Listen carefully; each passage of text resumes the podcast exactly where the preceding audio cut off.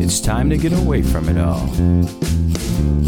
Doesn't matter if you say you or y'all. Let's all get out there and have some fun. Bluff City Outdoor Show is for everyone. Welcome to the Bluff City Outdoor Show.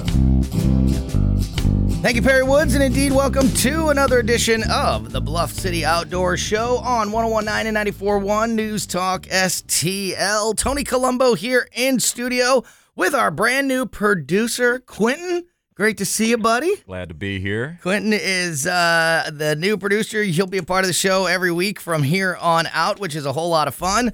And it's only a lot of times this uh, studio for this show gets very crowded, but this week it's the opposite of crowded. It's just Quentin and I all by ourselves because everybody else is out having fun. We're going to talk to our buddy, uh, professional fisherman Mike Marfell. He's going to join us at the uh, uh, end of the show. He is preparing for a tournament and he's going to be a part of the fishing report that we bring you at the end of each and every show. So we'll talk to him. He's out about, uh, I think, on the water as we speak. And my co host and partner, Mark McMurray, the owner of Bluff City Outdoors, is at the Illinois Trapping Convention, which, uh, Mark, I know for you, obviously, you know, Bluff City Outdoors, big in the fishing industry, probably the biggest in the area in the fishing industry, and also, you know, making big strides in uh, the hunting department with the archery range and everything out there at Bluff City Outdoors. But your heart lies with trapping, I believe, my friend. Oh, so you yeah. got to be having Yeah, a blast this weekend. How are you? Yeah. Oh, that- good, good. Yeah, that's that's that's my what I love to do. So Yeah. So tell us a little bit about uh, tell us a little bit about this convention, and I think the uh, uh, uh, another good point to make is that much like all these other outdoor activities, fishing and hunting, um, trapping is you know certainly not at the popularity level, but it is one of these activities that are kind of a little bit on, making a comeback here, which I think is very cool and exciting. So I would imagine that that has an impact on the convention that you're at today. So uh, tell us about this event. yeah, so uh, we're up here at, in Decatur, Illinois, up at the Macon County Fairgrounds, and we got there's a bunch of different uh, trapping vendors here. Trappers from across the state come up and attend it. There's seminars going on, and just it's just a really good time. You meet so many good people. Uh, that's one thing about the trappers; they are really tru- truly salt of the earth type people. and um, it's just it's just interesting to see them all again, talk to them, you know, help them out, try to get them started, and uh, and the trapping stuff, you know, fur prices are incredibly low right now, so there's not a lot of, you know, you used to be able to at least pay for your sport. Yeah. You can't do that, but a lot of hunters, turkey hunters, and especially deer hunters, are starting to get into it in order to help the, the deer herd and the turkey flocks.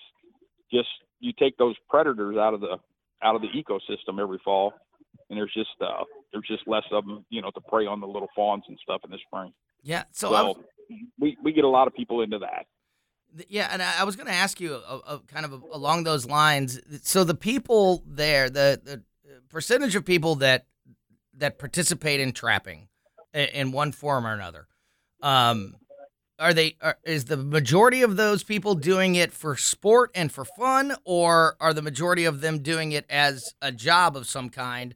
Whether it be part time or full time, like is I because like I know that like what you said, the industry itself has kind of been hurt by the low fur prices over the last several years. So is this more of a is this more of a of a fun sporting activity for the majority of people that are there, or is this still um, you know some something that people are doing for a living or for a job? So you, you do have the, the and it's really been a, a good thing for for them is the people who do actually do animal damage control. In fact, in the building I'm in here, there's three or four other vendors. Two of them are animal damage control agents, you know, and then of course they're you know helping people selling their baits and their lures and stuff. And uh, but there's a that's a big growing segment, and that that grows when the fur prices are low because you don't have all the trappers in the field doing all that work for free for people. Uh, you know, they got to fall back and end up getting, you know, people to come out and, you know, catch the raccoons, catch the beavers, the muskrats Mhm. that are, you know, causing damage. And um, so it, it's made for, you know, kind of a niche business for those guys. Yeah. And, uh, yeah, and they're just, most of them were, you know, they were trappers, and they go, "Hey, I, this way I can do a trap for a living," and uh, and they just enjoy it. So uh, you just mentioned a few of the species there. When I think of trapping, I think of raccoons and I think of beavers, but and and, and that's about it.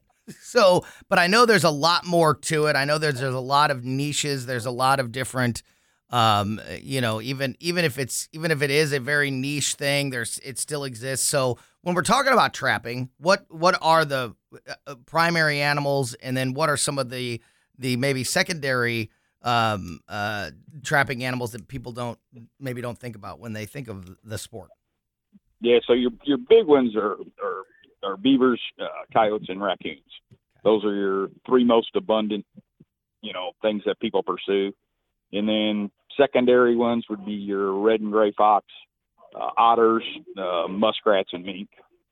And um, I myself, I like to catch mink. They're they're just fun to catch.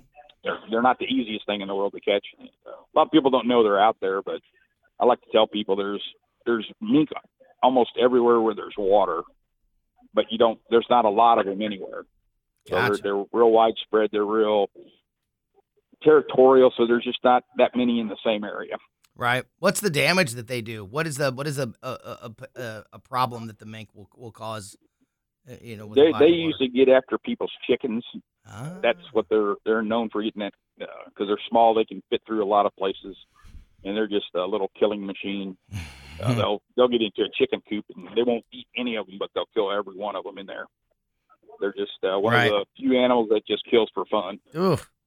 And I would imagine that a uh, I would imagine that setting up uh, to trap beaver is a lot different than coyote. Um, Yep. Talk about some of those differences in uh, in, you know in whatever approach you're going to make, and and uh, in general, uh, if somebody is a trapper, do they usually do they usually uh, do you- you know run the gamut uh, of these animals, or are there people that are just specialized on one? You know, like I, I'm a trapper, but I only do coyotes. You know, don't call me about the beavers. Like, is yes, how does that work? There are definitely people that that are land basically land trappers and water trappers. ah, okay, Um, and you know, you're a water trapper, you're usually good at catching muskrats, mink, raccoons, beaver, and a land trapper's usually good at catching uh, coyotes, foxes, and bobcats and things Yeah. like that. yeah, yeah. So how which which of those? I, I feel like, and you know, I've told my story about you know about being in the cabin last year and the raccoons that wouldn't that literally I, I couldn't scare them away with you know I was I was basically hitting them in the face with a broom and they acted like it was you know just a small uh diversion like come on man leave me alone like you know they they they showed Yep. no fear so I know that raccoons I don't know if they are getting more bold I think they've kind of always been kind of a bold aggressive animal you know as, or at least not maybe not aggressive but just not scared um you know of of of approaching uh people or going you know where they think there might be some food um, but does that is that becoming more and more of a problem? Are any of the numbers, are any of the the issues created by rac? I would imagine, like I said, like I'm glad you said coyotes because I, I drew a blank on coyotes. I I, I was th- you know usually thinking raccoons and beavers when I'm thinking about trapping, but coyote is another one. You know, I have friends that have you know farmland and things like that around the area, and they have kids, you know, and things, you know, and you. You, or pets or chickens, like you said, and you know, coyotes can definitely be a problem. Um, are are are any of those particular species creating more of a problem these days? And there's a growing need for this this trapping, um, more than maybe there has been in, in previous years. Oh, d- definitely. I mean, the one one animal that causes a lot of damage is beavers, uh, just because they they dam up any waterway, and uh, and when they burrow their dens back into the bank, it's a it's a big hole that they're building back. You know, it's a 12 inch 12 inch hole that they're digging underneath, entering you know underneath the water, and then they come up and underneath dig a hole back in the bank. So you know, when you're out there walking around a pond that's got them, and you know you might be standing on their den, they're just under the ground, and it's a big cavern, you know, yeah, because they're they're a big animal. Yeah, and uh, they just and they just they're the, the way they build their dams they just hold water so well and they're always going to make them higher. You know they Mhm. they want to they want to increase the water surface so they get to more food Yeah, because that, that's what it, that, at the end of the day, you know, people, t- you know, we think we talk about beavers, and we, you know, everybody knows that beavers make dams and all of that. But it has it, the reason they do that. It's it's all about diverting the food, right? It's all about bringing dinner to the It's, to them. bringing the bringing the water to the food. Yeah, yeah, yeah, exactly. So it's all there's a there's obviously you know there's a uh, instinctual reason that they that they do that, and then I would imagine that coyotes. Um, I, we're seeing this across the board, and we, we'll talk more obviously about deer season. You know, we're in archery season now in both Missouri and Illinois, and it's hunting season, and that's going to be a lot of fun to talk about in the coming weeks on the show. Um, but uh, and and I've mentioned this before too. Like I, just, I feel like there's more wildlife just interactions right now across the board. Whether we're talking about about deer or we're talking about these types of animals like raccoons and coyotes and beaver. You know, I, I just feel like for whatever reason, I don't know if we're encroaching on their land more or if there's if the population of these species are just up. But I feel like we are uh, interacting with these animals more than we have in the past. Am I imagining that, or is that is do you see that happening? Um, Yeah, you know, in your it- conversations as well. Yeah, their their numbers are up, and then we're encroaching more on their land. You know where they were. Yeah, Excuse me. And uh, but you know part of like like the raccoon population, they, they're so they can basically they can adapt to almost anything. You know, in this they're you know they're in downtown St. Louis, right, in the dumpsters right, in the storm system. exactly. You know, Yeah, and they're- I've they're seen them the going up and down my street. Yeah, I mean, like, yeah, they're in subdivisions. Absolutely. You know, they get to be the problem is when they decide to make their home up in your attic. yeah they'll go up a they'll go up a drain spout. Yeah, absolutely. Absolutely, yeah, yeah. No, that's it's super interesting stuff, and it's uh, what you know, that's what I love about this show. You know, we talk a lot about uh, fishing and hunting and some of the other things, but uh, you know, there's so many, there's so many aspects of great of the great outdoors and and outdoor life and activities and and trapping is one that we don't get a chance to talk about as much. So this is a this is a really cool thing to be able to do today. Uh, that's Mark McMurray, of course, my partner, not in studio with me this week. He is at the Illinois Trapping Convention. And in just a minute, we're going to talk to one of your buddies there. We talk about, you know, like what do you do with these animals? You know, when you trap them, are they being killed? Are they, be, you know, lot, you know, the fur trade is obviously a big part of this. I know that there are some people that relocate, and there's also the taxidermy part of the equation that is, uh, uh, you know, to be talked about too. So, uh, tell us about who our guest is going to be in in just a moment in our next segment, Mark. Yeah, it's. I'm not going to say his last name because I'll mess it up. But it's Charlie. He's from Hoosier Trapping Supply. Uh, so he's a taxidermist and he's a deer scent manufacturer and a trapping uh, scent and bait manufacturer.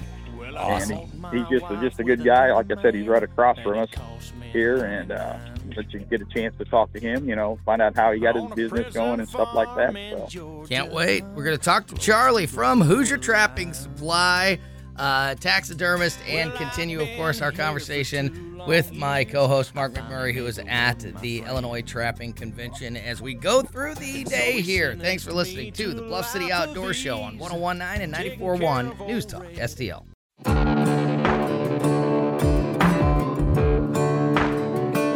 I ain't rich, but I damn sure wanna be.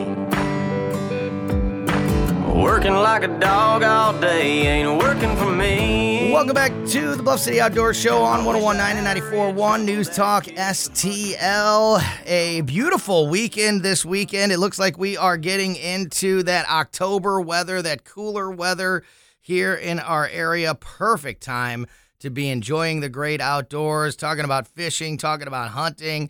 Of course, my partner, Mark McMurray, is at the Illinois Trapping Convention. And so we're talking about trapping today as well. We'll get back into that conversation in just a second.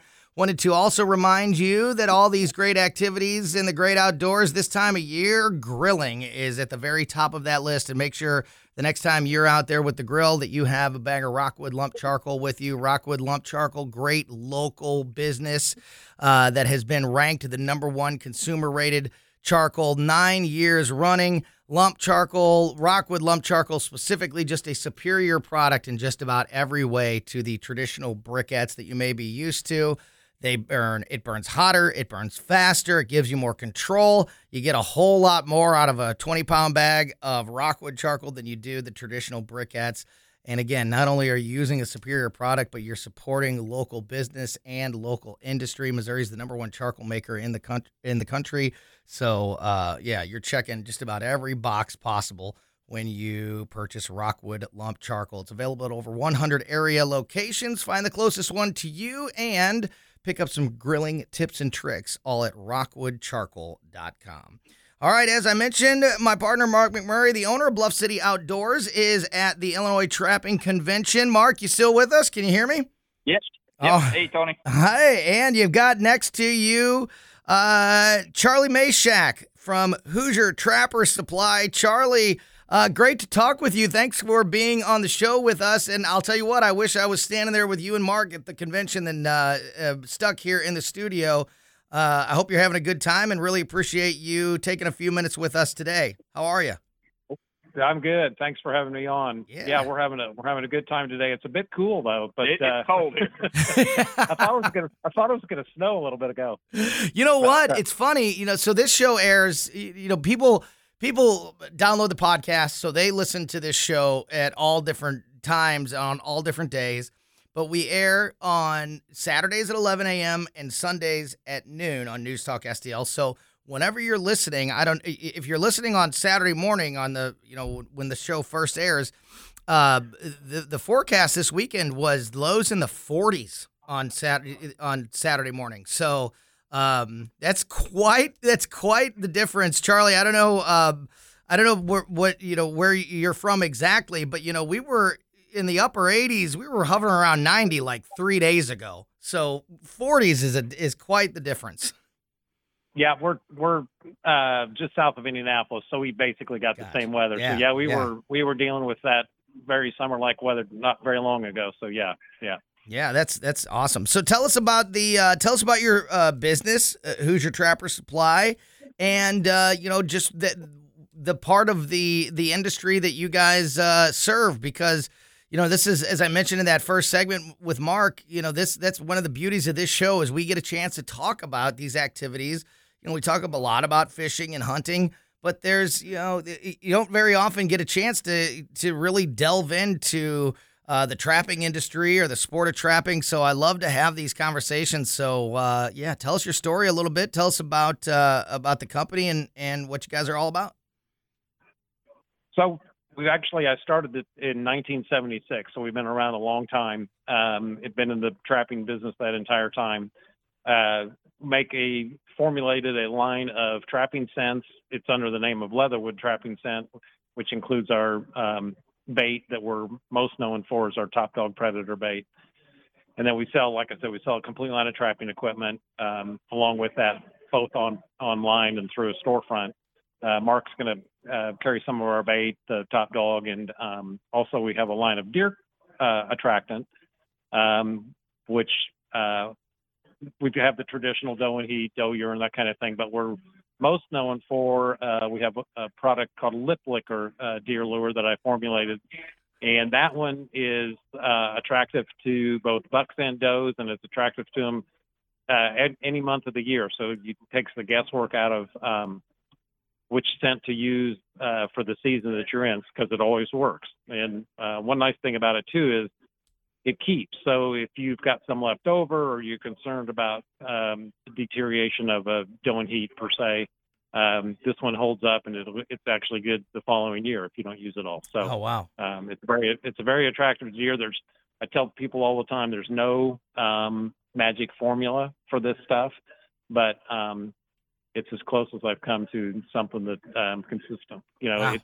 consistently works. So there are um, the stories that we hear back in terms of deer attraction and deer stopping and checking it out. Um, by far, it is by far the one we hear the most back on. So I I know you're located there in in Indianapolis. You're in Indiana, uh, but I imagine that people can buy this stuff online. So for people that are listening in in our area here in in Missouri and Illinois, where where can they learn more and where can they pick up those products?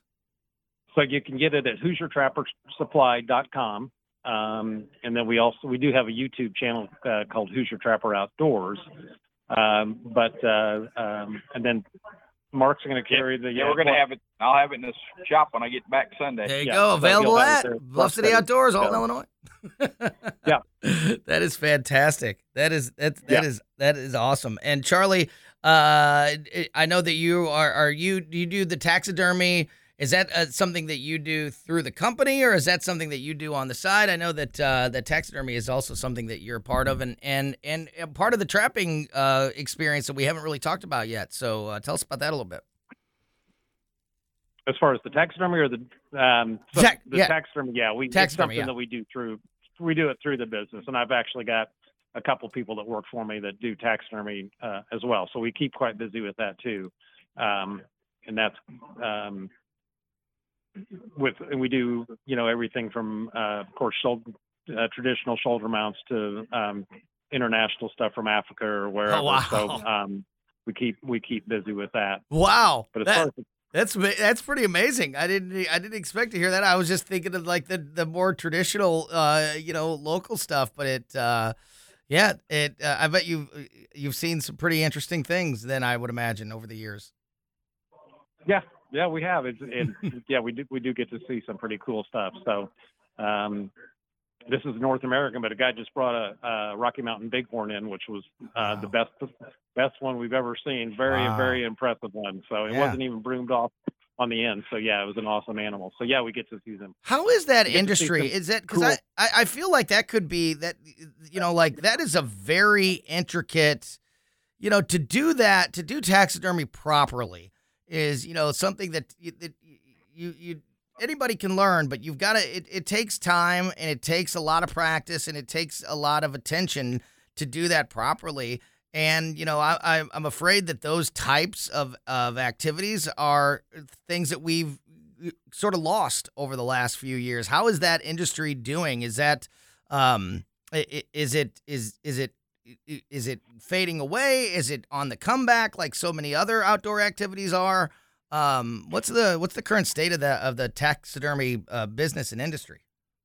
It, it's a, it's alive and well. It's, Good, it's not going good, anywhere. good, there, there's a there's actually a lot of interest in it, and there's, I mean, on the on one end of it, there's like international competitions, and there, um, uh, so yeah, it's it's um, if anyone ever wants to get an idea of the taxidermy industry, just request a catalog, uh, McKenzie uh, taxidermy supply, and it's literally a phone book of of equipment that you can get. So yeah, it's it's uh, it's it's uh, uh Pretty interesting. Yeah, yeah, yeah, it's- absolutely. yeah, it, it there's a lot of people that that are involved in it. So Got a few minutes left here. We're talking with Charlie Mashak. He is with Hoosier Trapper Supply. He is at the Illinois Trapping Convention with my partner, Mark McMurray. And uh, Mark, we haven't even had a chance to uh, touch base with you now that we are in full blown uh, archery season, at least in both Missouri and Illinois, and especially talking to Charlie with his great products uh, that uh, can can assist the hunters out there in the woods. What are you uh, What are you hearing, especially now that these temperatures have turned around?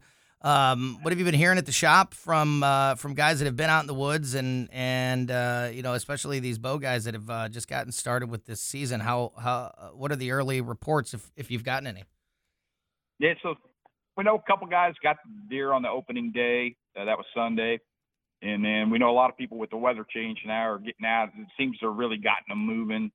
And then exactly what Jeff told me what, what happened with the archery is we're averaging about five bows and crossbows coming in for repairs every day this week. And he said, yeah, he said that will, you know, that's how it is. Once, Mhm. once they get a field, something goes wrong, and then they got to get it in and get try to get it fixed real fast. Yeah, So, uh, you know it's yeah, it's that, it, that's definitely happening. don't mean to do the I told you so, Mark, but I mean this is a good lesson. I mean we've we've been telling folks for weeks, like you know, get that stuff checked out before the season starts. Just bring it up to Bluff City, let Jeff and the guys take a look at it, and get that stuff checked out before you get out in the woods, and and then have a problem, and then have to delay everything to go get it fixed. I mean, it's it it, it, it at least Bluff City Outdoors is there for people to get it fixed as quick as they can. But uh, you know, always a good idea to keep in mind for next season, or you know, just going forward. Or maybe you don't have, maybe you have a trip that's coming up in a week or so, or whatever. Bring your stuff up to Bluff City now and get it looked at, and Yep, make sure you don't have that problem in the woods. take a number. Yeah, they're starting to get a backlog on getting Yeah. strings made and stuff. So that just gets worse as the season goes on. Exactly. And Exactly. then, uh, but, but you know, we're doing our best. We're still turning a bow around in about seven, eight days, yeah. uh, which is you know about as quick as we can get them now. Yeah, Uh, yeah, yeah. like It's all about being preemptive and, and getting up there early and getting things uh, solved as quick as you can, so you don't deal with the delays when the season But I'm- gets started. I'm really, yeah, getting excited about putting Charlie, putting the lip licker in Yeah, because I looked at it last year, but I kind of looked at it a little bit too late. You know, by the time we'd gotten open and everything.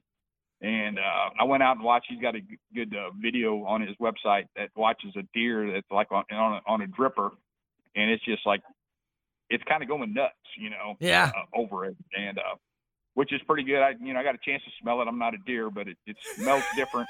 And uh, you, but you I'm know a few. anxious to get You're not a deer, but you know a few. People's hands. You like know, let them try it. yeah, Yeah.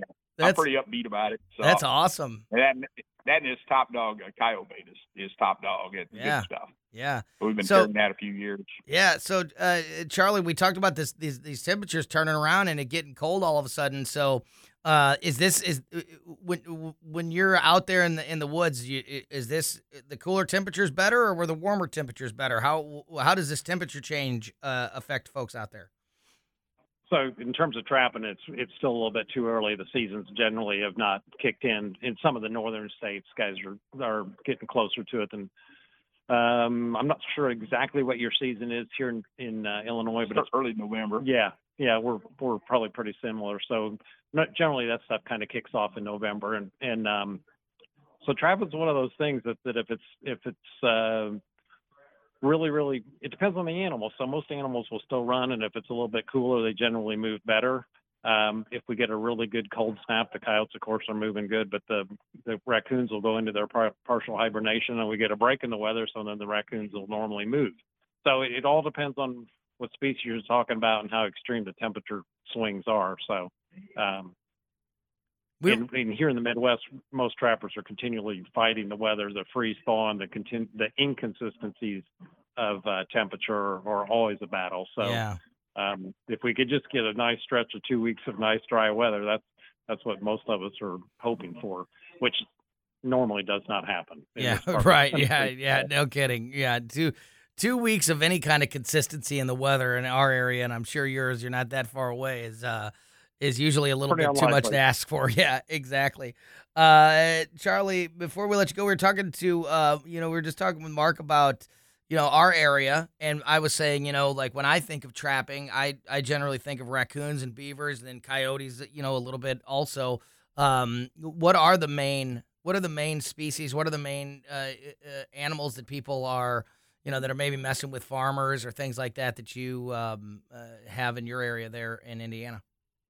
So it'd be basically the same as here. We don't Yeah. have a bobcat season in Indiana, which in Okay. Illinois, in Illinois, you guys do. Yeah. But um, you know, um, raccoon, muskrats, mink, um, beaver, otter, coyotes, foxes, possums, pretty much covers it. So um, I don't think I missed any. Skunk. Yeah, We don't like to Yeah, talk about those. yeah. Yeah. So That's not fun. I mean, we got pretty much the, we have pretty much the same thing you guys have, and I think you guys have a badger season, maybe, but we do not. Um, we just don't have them to speak of. you know, in Missouri, um, we have a bear season now. Just started last year. We were a couple. We're just a couple years into our new bear season. Yeah, yeah. You should come over and try it sometime. Yeah, pretty cool. it is pretty cool. It's it's it's it's Mark and I are. Uh, I'm just a hair older than him, so in our lifetime, the changes that we have seen in animals. We didn't have coyotes when we were kids. We didn't have bobcats back then. Um, beaver populations were generally considered pretty low. Even raccoon populations weren't what they are now. So we have seen significant increases in a lot of animals and and um, just more opportunities for trappers to be out there. So Yeah. um, yeah, it's it's A uh, lot less foxes though. yeah, a lot less foxes. We don't have the foxes like we once did, and that's probably just more of a habitat thing, or uh, yeah, habitat with coyotes. Yeah, yeah. Well, listen, I just I, I, I- like I said, that's the beauty of this show. We get to have these conversations that you don't usually have, uh, you know, every day on the radio or in in in general. And um, I just really love to to learn about this stuff and to talk to guys like you, Charlie, and and really appreciate your time. And uh, we'll let you guys get back to it there at the convention. My partner Mark McMurray and uh, Charlie Mashak from Hoosier Trapper Supply. Uh, learn about all of those great products, especially those uh, those deer hunting uh, uh, products, all at HoosierTrapperSupply.com. And uh, Mark will let you go too, and we'll get to the fishing report here in just a minute with Mike Marfell. But uh, really appreciate both you guys' time. And Mark, we'll see you back here next week in the studio. And Charlie, hope to talk to you again on the show sometime real soon. And again, thanks for your time this afternoon. Hey, thank you. I appreciate you having me on. Yeah. See you next week, Tony. Yep, sounds good. Thanks, Mark. Yeah, great stuff there. Uh, Charlie Mashak from Hoosier Trapper Supply. Again, learn more at HoosierTrapperSupply.com. And uh, Mark will be back with us here in the studio next week. All right, time to bring you that fishing report. Our buddy Mike Marfell, the professional fisherman, he is also not in studio this week because he is getting ready for a big tournament this weekend. So we will talk to him and bring you that fishing report next here on the Bluff City Outdoor Show on 1019 and 94.1 News Talk STL.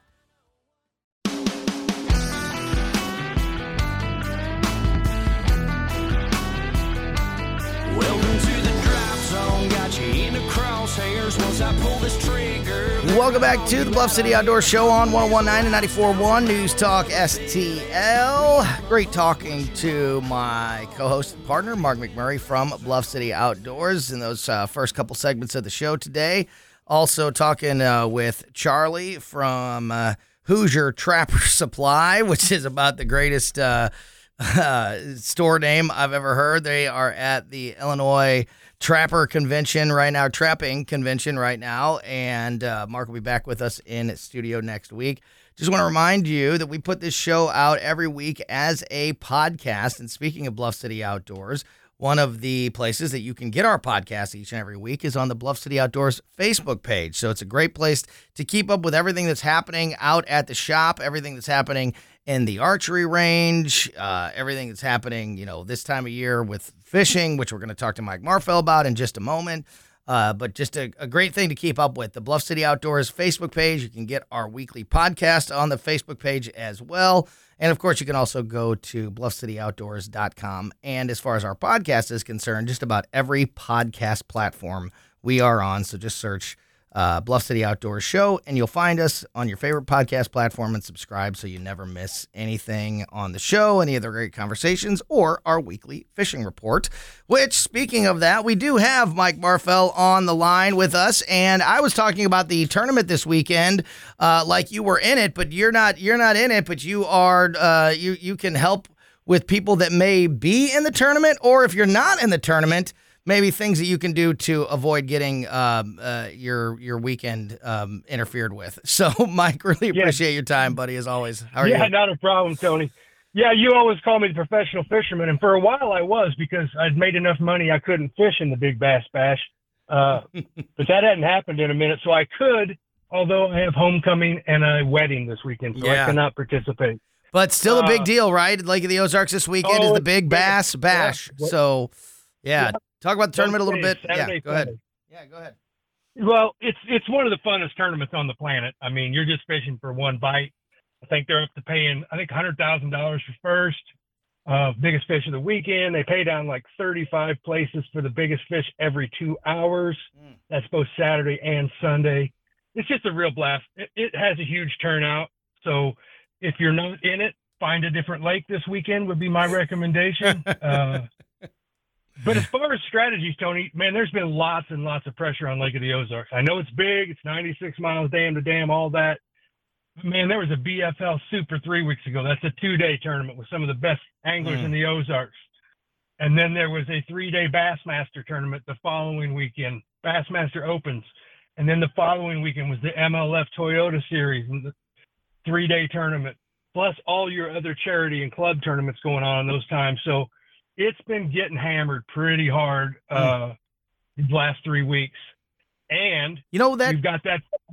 It's Go ahead, Tony. Well, I was going to say it's. I'm I'm glad you. It's interesting that you bring that up because because of how big Lake of the Ozarks is, we've always kind of looked at that that lake as being impervious almost to the pressure. Now, obviously, there could be areas, you know, or certain coves or whatever that get really overworked.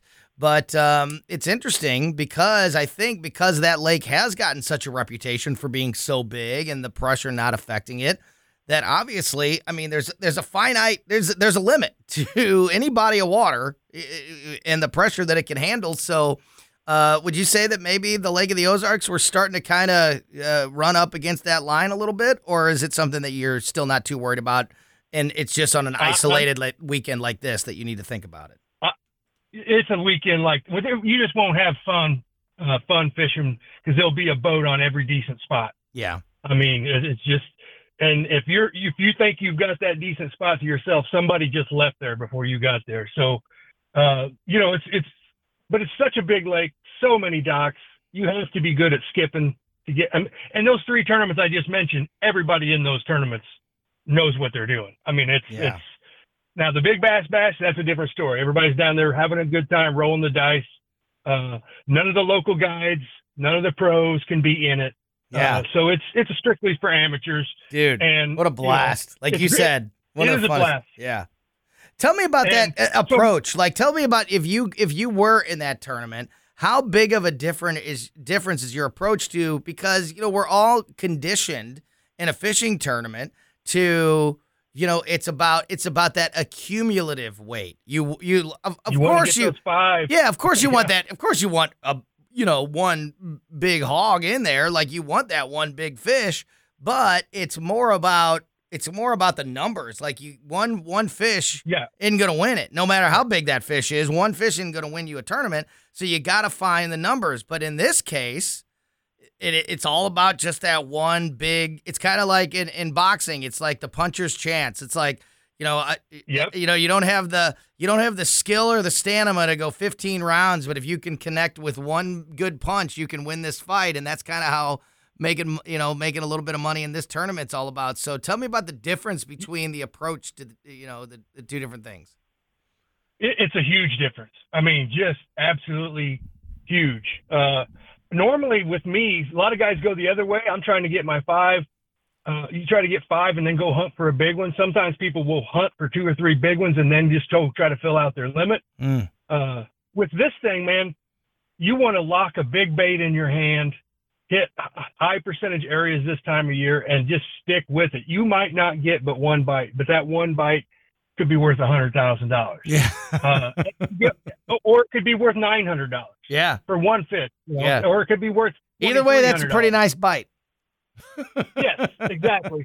So my whole thing, Tony, was uh, we always talk about the full moon around the spawn. Well, Yeah. we just had a full moon, and we've had a drastic cool down here these last couple days, and there is lots of fish still suspended out deep, suspended on the docks, but there's lots of fish up shallow. And I think my approach would be two pronged. I would do both of those things. Uh, you know, two different things can be going on at once at that lake. It's so big. I mean, it's it's so. Uh, but what I would be concentrate on, but I would be like I said, big bait. So I would go. I'm gonna probably start out in the morning going to channel swings, uh, main lake points that got big chunk rock on them, and physically with your eyes try to find those big gizzard shad. Because wherever those big gizzard shad, I'm talking six to eight inch shad, that's where the biggest bass are going to be Mm-hmm. and I would throw a, a Berkley Choppo, which is like a whopper plopper or a whopper plopper, uh, with uh, a mag draft swim bait, you know, a big swim bait that just is the size of one of those gizzard shad.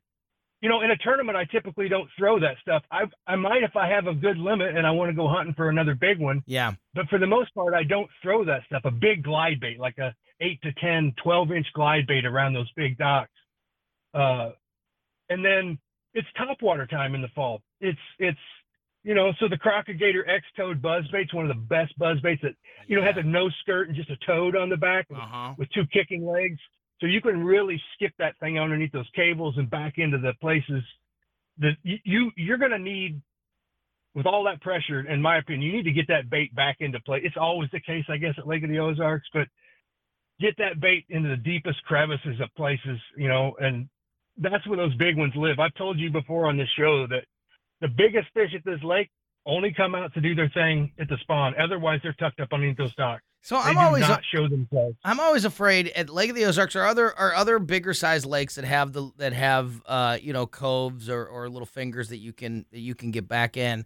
I'm always afraid of of of getting too far away. Like I'm too far back and now it's now it's getting to be too shallow And I, you know, I'm always looking for those hidden little spots, but I'm also afraid that maybe I'm going a little that I'm taking it overboard. But you're saying that no, uh, no, I've caught some of my biggest fish where you would have thought you'd have seen their dorsal fin. that's good that to know. That's good to know. Yeah. I'll tell you in a tournament one time, Tony, I, I, I set my power poles down and this was a dock, a commercial dock, uh, in a small resort. So it's got maybe 25 slips on it. And I got my boat weaseled around in there and got my nose stuck up behind it. And I'm talking, there's only six feet from the shore to the edge of this dock. And I put my power poles down and I sat there and just got, let it be quiet for a few minutes, retied, got a drink of water and I skipped a jib jig way back up under the cables underneath the walkway. And when that thing hit, I was like, "How in the world was it setting that shallow?" right. And it immediately it, went it went onto the bank. Was it laying on its I mean, side? it- I mean, like, how does it? Yeah. Like, how well, it back there? Well, usually what happens is there's a little deeper spot Yeah. there. You know, they right. can just Right. lay their belly down in the mud and just sit there. Yep. And that one big bass of the tournament, it was like a 648, or Man, that's like that. And amazing. it was super super shallow. Uh, So, Mike, So I don't want to run out. I don't want to run out of time here. Um, we usually, you know, this is the segment that we usually bring you our big long fishing report. But with my, uh, with Mark being at the Trappers Convention this weekend, we don't have the full blown fishing report for you. But, um, uh, you know, we we're getting into that time of year. This is this is my favorite. I think it's a lot of people's favorite time to be out there, especially after we've seen the the weather change, the cooler temperatures come in this week. So, um, as kind of a little, um, you know, a, a abridged version of the fishing report this week, what are some of the things that people can be doing this weekend or looking for uh, in the coming days to give themselves the best uh, best chance at success out there? it's going to be all about top water and moving around until you find the bait, just like we talked about a few weeks ago. Yeah. But that's, those fish, are, Tony, they're when this cold weather snaps. I told you that there's some still out deep. Well, those fish, a portion of those are going to push shallow too. So, uh, all the way in the backs of the creeks, move a lot, buzz bait, square bill, spinner bait, your favorite bait. But I mean that that top water bite's Yeah, always gonna buzzbait's be my favorite. I mean, this is in the fall. yeah, Yeah. buzz, yeah, buzzbait. Yeah. And I, I, I'm always a little worried about like when it starts to get cold that, you know, oh, they're going to be down a little bit lower because they don't want to be at the surface where it's cold. And I think that sometimes I give up a little too early on the buzzbait um, or the top water with that line of thinking. When does it or does it ever get too cold for the, the Yeah, when buzzbait. when the water gets below about 55 degrees, that's they, they start to shy away from that. You can still catch them. sure. I've had it happen. I've actually had a, I've had a fish come up when I I was fishing when there was ice, you know, really thin ice in the backs of coves, and I couldn't see it. And I threw a jerk bait up there, and I had one bump the ice trying to get it.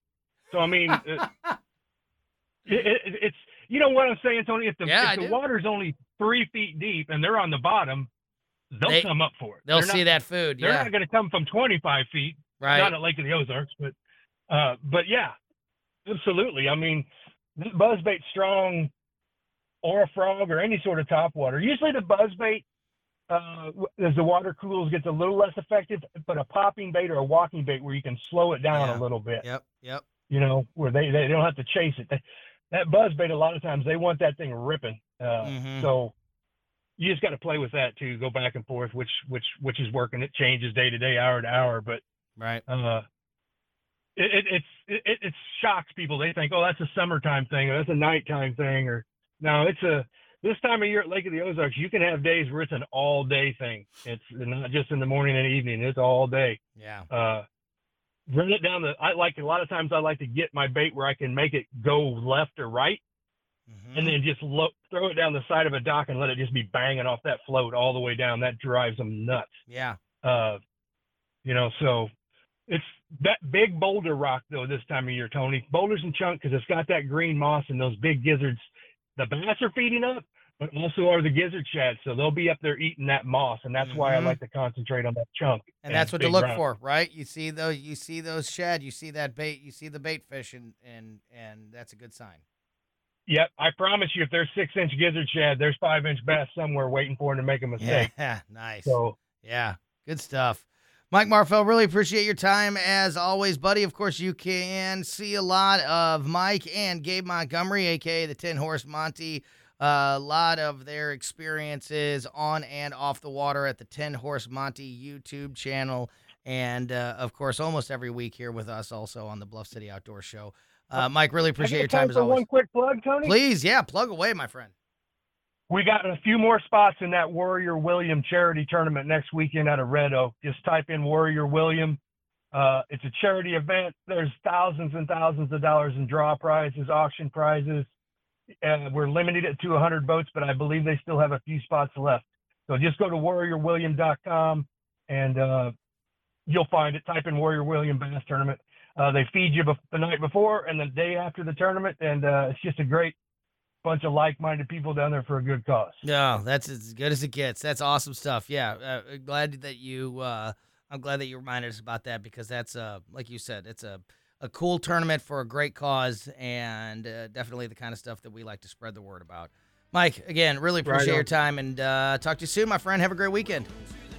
Thanks, buddy. You too. Take care of yourself. Yeah, back at you. Great stuff. Great show today. Uh, my partner, Mark McMurray, who's at the Illinois Trapping Convention, will be back in studio next week. And uh, if you missed any of that conversation from earlier in the show, again, just make sure that you are subscribed to the Bluff City Outdoors Show podcast. And for my partner, Mark McMurray, and for our new producer, Quentin, I'm Tony Colombo. Thank you so much for listening to another edition of the Bluff City Outdoors Show on 1019 and 941 News Talk STL.